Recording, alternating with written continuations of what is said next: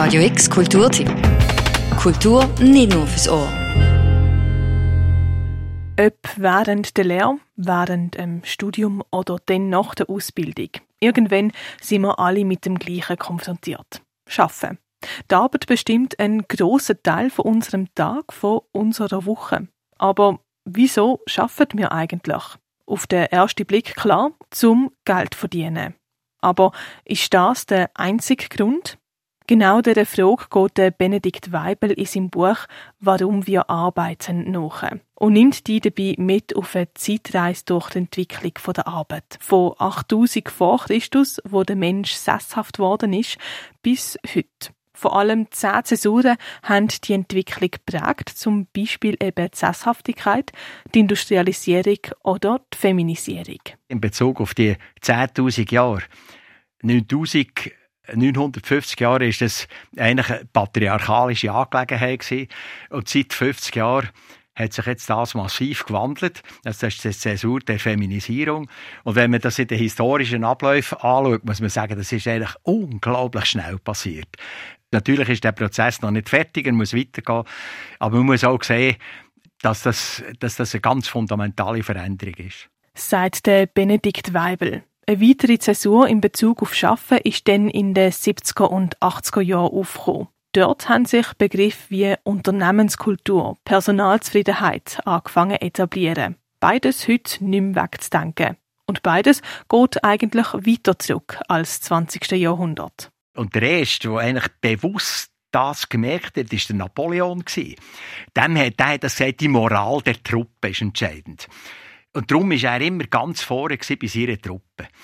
Und er hat nachher gesagt, also, es gibt das Phänomen, es gibt noch einen anderen Namen, l'esprit de corps, also der Geist der Truppe, das, das ist das, was ausmacht. Es ist nicht Truppenstärke, es ist nicht äh, Qualität von der Bewaffnung, es sind nicht einmal die taktischen äh, Anordnungen, es ist der Esprit de corps, was ausmacht. Oder? Und die, die es nachher gemerkt haben, im Wirtschaftsleben, das erste Mal war eben Toyota, die versucht hat, die Leute einzubeziehen.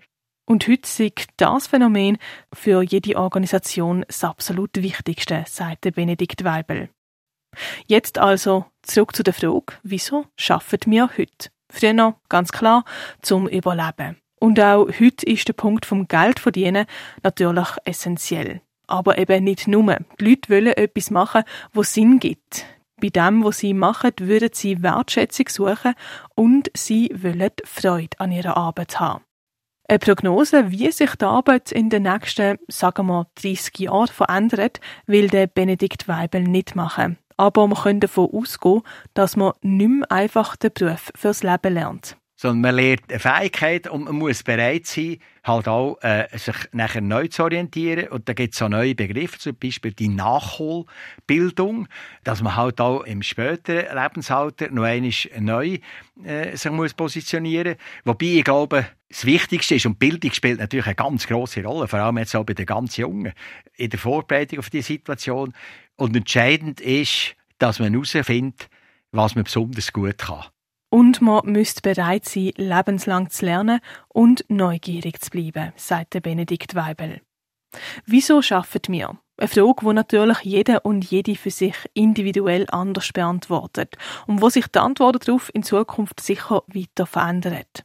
In Warum wir arbeiten macht Benedikt Weibel einen Querschnitt durch die wichtigsten Zäsuren, wo unsere Arbeit, wie wir sie heute kennen, mitprägt haben. Das Buch ist im NZZ Libro Verlag erschienen. Das ganze Interview mit dem Benedikt Weibel nachhören kannst du auf radiox.ch. Für Radio X, die Claire Mikalev. Radio X Kulturtipp. Jeden Tag mehr. Kontrast.